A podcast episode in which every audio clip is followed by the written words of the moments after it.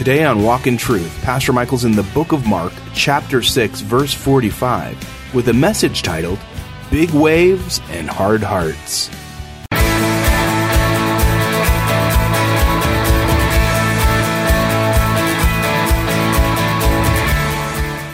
Welcome to Walk in Truth with Michael Lance.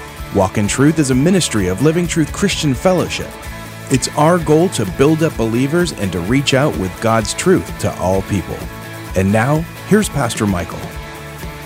Today is about big waves and hard hearts, and it's Mark 6. We're going to be looking at verses uh, 45, and we'll see where we end up, says the preacher.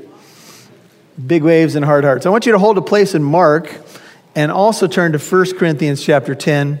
Let's locate those two texts. 1 Corinthians 10, look at verse 1 with me. Paul's writing to a largely Gentile church. He says, I don't want you to be unaware, brethren, 1 Corinthians 10 1, that our fathers were all under the cloud and all passed through the sea. Paul's recounting the wilderness wanderings of the Exodus. All were baptized into Moses, 1 Corinthians 10 2, in the cloud and in the sea all ate the same spiritual food, that's the manna. All drank the same spiritual drink, for they were drinking from a spiritual rock which followed them, and that rock was Christ. Now, I want you just to park there for a second. When Paul is recounting the wilderness wanderings of Israel, he is saying that the presence of Christ was there. The angel of the Lord was there. The glory cloud was there. God Almighty was there, and Jesus Christ is God. And so Paul is making the point that when the Israelites went through the wilderness, Jesus was there. However, it didn't go well. It says, Nevertheless, with most of them, God was not well pleased, for they were laid low in the wilderness. Everybody, mark verse 6 in your Bible. Now, these things happened as examples for us that we should not crave evil things as they also craved. Now, he'll go through a list of things that they did to blow it. They got into idolatry, verse 7, immorality, verse 8. They tested the Lord, verse 9. They spent a lot of their time grumbling, verse 10. Verse 11 says, Now these things happened to them as an example and they were written for our instruction upon whom the ends of the ages have come. Therefore, in light of Israel's bad example here, let him who thinks he stands take heed lest he fall. No temptation has overtaken you, but such as is common to man. And it happened to Israel, God's people as well. And God is faithful, who will not allow you to be tempted beyond what you are able but with the temptation will provide the way of escape, also that you, personalize this, may be able to endure it. Therefore, my beloved, flee from idolatry. Go back to Mark chapter 6. When you read the Old Testament stories, they have great validity for our lives. Those stories are intended to point you to the truth and help you to avoid potholes and mistakes. But the old saying is true. Most of us decide in life somewhere along the line to learn the hard way. Why do we do that? I don't know. It just seems to be within our human nature. Someone can tell us the stove is hot, but we still have something in us that wants to touch it just to prove it, right? And that's what parents do. They warn, they, they encourage, they exhort, and we get a lot of this from children as they're growing up I know, I know, I know. And our response is, No, you don't know. you think you know. Right? And when parents are exhorting, what we're trying to do is help our children to avoid mistakes. But obviously, the Bible is filled with honesty about the mistakes that were made. But hopefully, we can learn from our mistakes and we don't remain hard hearted. And that was the problem with Israel. And you might be wondering about my title, and I'll explain it in a moment. The problem with Israel was hard heartedness, which equals unbelief. You might want to write that down if you're a note taker. Hard heartedness is always a way to describe unbelief. When you have a soft heart, It means you're pliable. It means you're open. It means your heart here is the idea of your will, your intellect, your emotions, your decision making processes. You say, God, I want to be soft to your ways. But when your heart is hard, you become like this impenetrable shield. You don't want to hear it. You don't want to talk about it. You don't want to discuss it. You don't want to hear the word of God.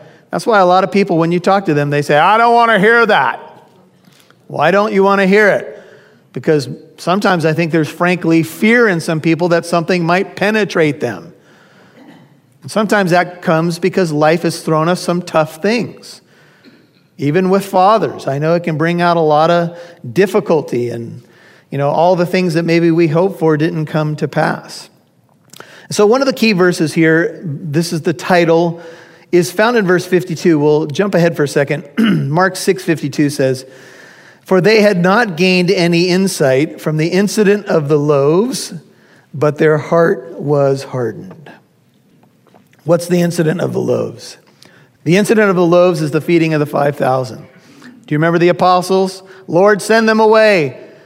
How can we feed this many people? What good, what good will this little brown bag lunch of the little lad do among so many people? And Jesus fed the 5,000 plus women and children, but it is clear that even after that miracle, his own 12 apostles did not get it. More specifically, I don't think they really understood yet who he was. He was the same one who was with Israel of old in the wilderness, and they did the same thing that the apostles are doing now. And as we've watched Jesus in the Gospels, we've seen him do thousands upon thousands of healing miracles. A couple of stories that take prominence in, the, in this particular gospel is the woman with the flow of blood for how many years? 12 years. She touches the hem of his garment and the bleeding stops. I told you on a sub level, there's a message for Israel. If you will reach out in faith, I will stop the bleeding. Then he's on his way to a little girl, and she was how old? 12 years old. And he goes and he says, She's just sleeping. Stop your boo hooing, if I, I can put it that way. He clears out the room and he says, Little girl, little lamb, arise. And she rises up at 12 years old. And then he feeds the 5,000 plus women and children. And how many baskets do they pick up? 12. And this message keeps appearing over and over again. And here's what it is Jesus is retracing the fallen footsteps of the nation. He's going to do for them what they failed to do. He is going to fulfill the law. He's going to trust his Father. He's going to lay down his life. Where we failed, he succeeds. And his perfection is given to us when we place faith in Christ.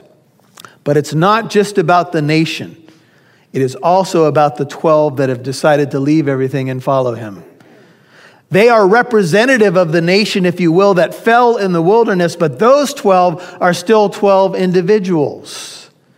And God is doing a work in their life, and they still haven't gotten it yet. And they've already been through one storm. Do you remember? He was sleeping on the cushion, and the storm raged, and they went and woke him up, and they said, Lord, don't you care that we're perishing? And Jesus said, Hush to the ocean. Be still, quiet.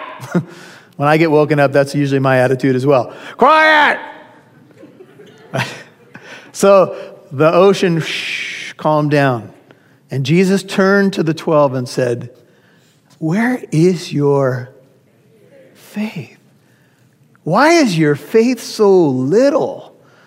And then they said, Who then is this that even the wind and the waves obey him. Listen to those words. Who is this? Have they gotten it yet?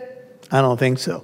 And when you don't get it, God has a way of sending additional storms into your life. Can I get a witness? Hmm. How many of you have grown the most in calm waters? Raise up your hand. Oh, a few of you. a few of you don't want another storm. How many of you have grown the most in storms? Okay. How many of you do not want to raise your hand? You want to be neutral right now. Because you are afraid that God will hold you accountable for that hand going up. I feel you. I'm with you, you wimps. Anyway, just kidding. Look, I stopped praying for patience years ago. How many of you prayed for patience one time and then said, That's it? no more. Do not pray that way. And if someone, if you're in a circle of people and someone else is praying for patience, release their hand. Because some of that may spill over to you. You don't want that. Their hearts get this. They saw all these miracles. Now I'm talking about the 12, but you can link this to the nation. You know, do you ever read the, the Old Testament and you see, okay, let's see, 10 plagues. The last one is the Passover, the blood of the Lamb. God leads them out. They got all the parting gifts from Egypt. It's pretty cool. The Egyptians are bearing their firstborn. They're going out. The glory cloud, he parts the sea. He closes the sea on the Egyptian army. He feeds them with the manna. He brings water from the rock. And what did they do? And you're like, what's wrong with these people? Until you take a look at yourself until you go, ouch, how many things has God shown me? How faithful has God been to me? And the 12 representing the nation have the same problem. They've seen a ton of stuff. They've watched Jesus do miracle after miracle. In fact, at this point, he's even imbued his power into them so they can do it.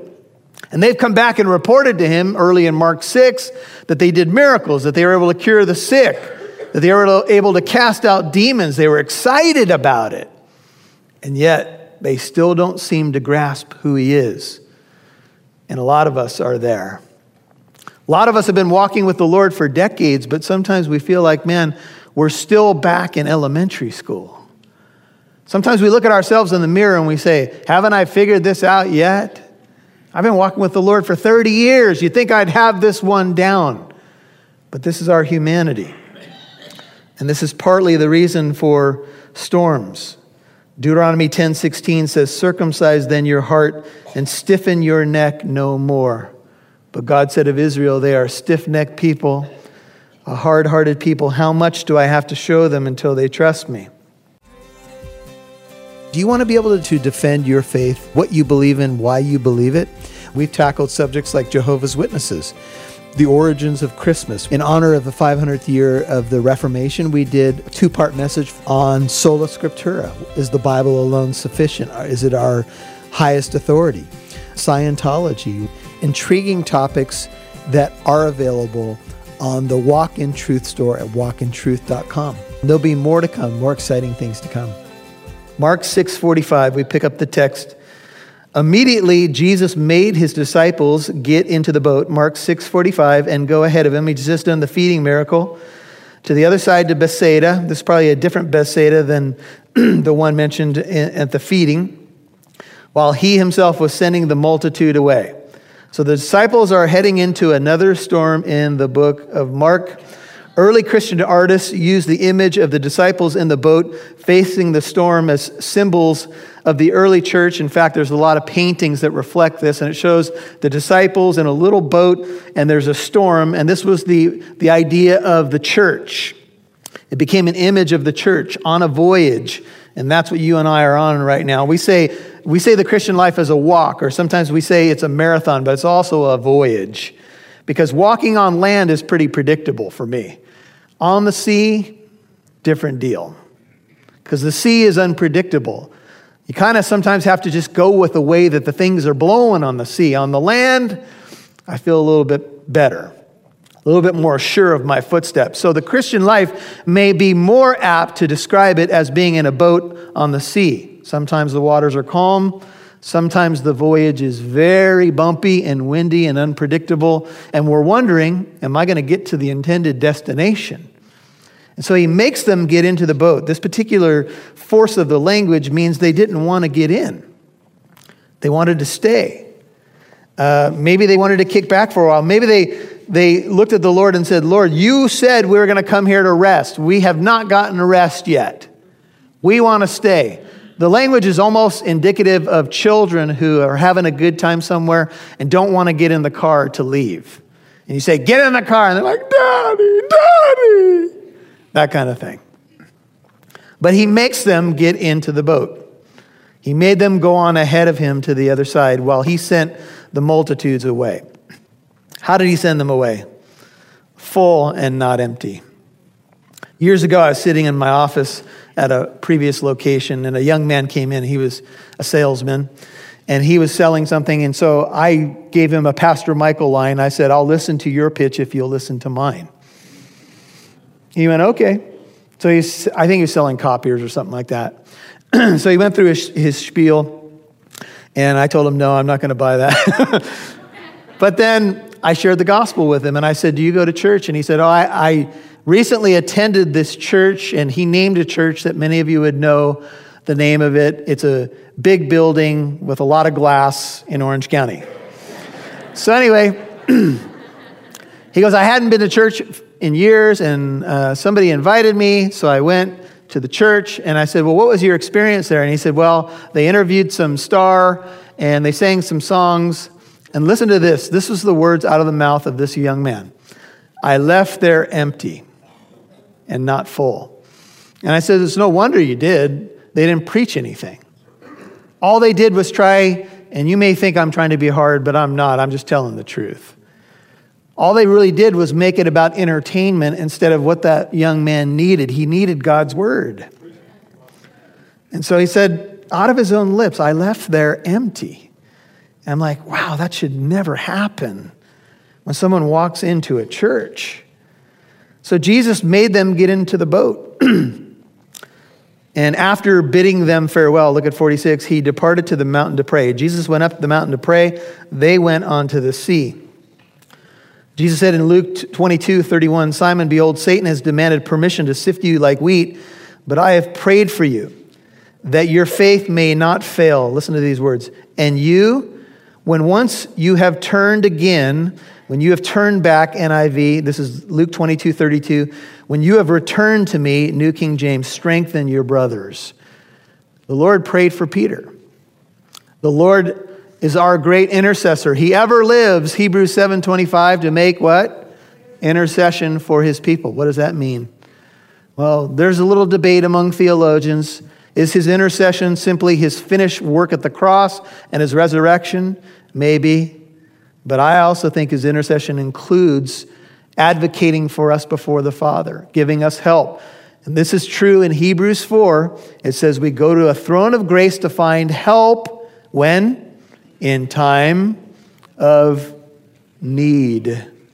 He's available to you and I when we have need. And I don't know about you, but I'm a very needy person.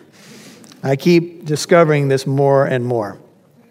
This particular picture, he himself goes up to pray alone. Matthew 14, 23 says he went up to the mountain by himself to pray, and when it was evening, he was there alone is a beautiful picture of the church and your and my life. Jesus is up there in heaven praying for us, available to us, and we're on the sea below, but we're never out of his sight. But you say, well, then why do we go through stuff? Because molding and shaping happens where? In the storm. This is where we go back to your hand raise, right? The Lord knows that we grow in the storm. And so some trials become necessary. Peter, who will be a prominent person in the story, writes this in 1 Peter. Go to the back of your New Testament, 1 Peter 1. He's talking about the testing of your faith, and he says these words. This is 1 Peter 1 3. He says, Blessed be the God and Father of our Lord Jesus Christ, who according to his great mercy has caused us to be born again. 1 Peter 1 3. To a living hope through the resurrection of Jesus Christ from the dead to obtain an inheritance which is imperishable and undefiled and will not fade away, reserved in heaven for you. 1 Peter 1 5, who are protected by the power of God through faith for a salvation ready to be revealed in the last time. In this, in these facts that you're saved and your salvation is secure, in this you greatly rejoice. Verse 6 Even though now, for a little while, if necessary, you have been distressed by various trials. That the proof of your faith, being more precious than gold, which is perishable, even though tested by fire, may be found to result in praise and glory and honor at the revelation of Jesus Christ. And though you have not seen him, you love him. And though you do not see him now, but believe in him, you greatly rejoice with joy inexpressible and full of glory, obtaining as the outcome of your faith the salvation of your souls. Would you all turn to Psalm 107? The Psalms are a beautiful place to go when you're going through hard times and we just need some encouragement. Psalm 107. Many of the Psalms go through the history of Israel and they depict the good, the bad, and the ugly. Psalm 107 is such a psalm. Here's what it says. I'm just going to hit a few highlights. Psalm 107, look at verse 4. It says of Israel, they wandered in the wilderness in a desert region, Psalm 107 4. They did not find a way to an inhabited city. They were hungry and thirsty, their soul fainted within them. Psalm 107, verse 6. Then they cried out to the Lord in their trouble, and he delivered them out of their distresses. Skip down to verse uh, 28. Then they cried to the Lord in their trouble, and he brought them out of their distresses. He caused the storm to be still, so the waves of the sea were hushed. Then they were glad because they were quiet. So he guided them to their desired haven. He let, and then it says, Let them give thanks to the Lord for his loving kindness and for his wonders to the sons of men. Let's go back to the Gospel of Mark. How many times has he guided you?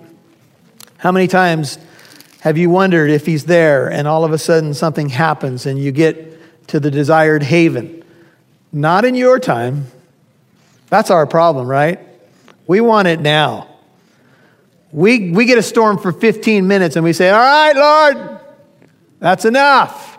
None of us enjoy storms. None of us want to be in the storm. But Jesus made them get into the boat. He, get this, sent them into the storm. You're like, what? Come on now, that doesn't fit with my theology. Well, you better let it fit, because that's what he did. He sent them into the storm, and you're going to see that they're rowing against the wind. And had they turned the boat around and gone the opposite way, opposite his will, they would have had the wind at their backs. Sometimes when the winds are against us, we say, ah, this must not be God's will you know, water in your eyes. You know, maybe I'm doing something wrong here. You're, you know, you got the wind blowing hair like uh, Back to the Future, Doc and Back to the Future. But you know what? Oftentimes, when you're straining against the wind, you're right where God wants you. You say, Why? I thought the Bible said God won't give you any more than you can handle. Where'd you read that? Well, in the verse you just quoted, Pastor Michael, no, that's not what it says. It says that God will provide a way of escape when you're tempted. It doesn't say He won't test you. The whole Bible's filled with tests. We did our first radio program on the Bible Answer Show. And I think one of the first questions we got was, Will God give you any more than you can handle? Question mark. Oh, I couldn't wait to answer the question because I've written an article on it and I've shared this with you guys before. That article that's on the web right now gets 500 to 1,000 hits a week. Will God give me any more than I can handle? Question mark. Well, ask the disciples about this storm when you get into heaven. Ask Moses if the Israelites were more than he could handle. Ask Gideon if 300 men against thousands was more than he could handle. Ask the Apostle Paul if the beatings and the shipwrecks that he faced was more than he could handle. Do you understand, folks? This is something that's become a sanctified saying in the Christian church, and it's just absolutely false. God will often give you more than you can handle, so you, can, you will give the handle of your life to Him. That's the whole Bible tells this story. The whole Bible really says to us that when you come to the end of yourself, that's when God begins. When you stop trying to do it on your own. You say, well, that, but that makes me feel weak. Well, whose power you want, yours or God's? Look, you can still be a man, but you're going to have additional power from your Creator, and I think that's a pretty awesome thing, personally. And so when it was evening, Mark 6:47, the boat was in the midst of the sea, and he was alone on the land and seeing them, mark that in your Bibles, Mark 6 48, he saw them seeing them straining at the oars, for the wind was against them. At about the fourth watch of the night, he came to them walking on the sea. And this is quite a statement. And he intended to pass by them. Well, folks, as we've studied a message called Big Waves and Hard Hearts, I think that this message is something that really hits home. And there's a verse here that I just want to highlight. It's Mark 6:52 and I think there's a couple things about this verse I'd want to say. Number 1, it's kind of sad, and number 2, it's hopeful. The verse says they had not gained any insight from the incident of the loaves, but their heart was hardened. A hardened heart speaks of unbelief, and they had just gone through the storm. You know, what was the storm about? What are our storms about? Maybe you're in a storm right now. Maybe you're wondering, man, why why are the the waves why why are the waves contrary? Why is the wind contrary? Why do I have spray going into my eyes? Man, it hurts. I'm I'm at the oars and I, I feel like I'm I'm paddling against the wind. I'm paddling against the waves. Where are you, Lord? And you know, I, I, I can't say everything, folks, about the origin of the storms because I don't know enough to know the origin of every storm, but I know God can use the storm.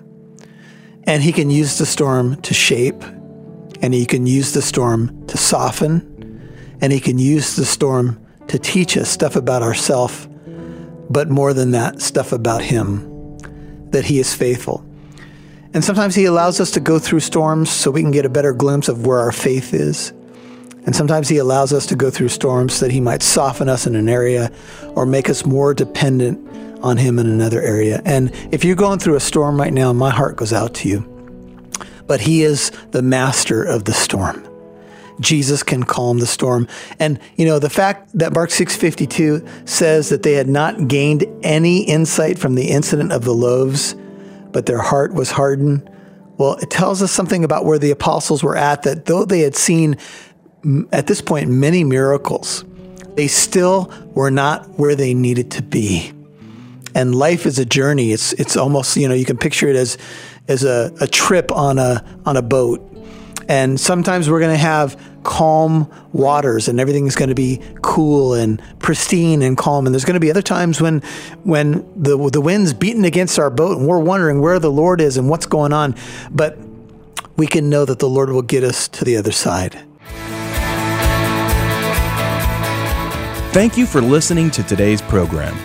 If you'd like to listen to this message in its entirety, or if you'd like to visit our church here in Corona, California, visit our website, walkintruth.com.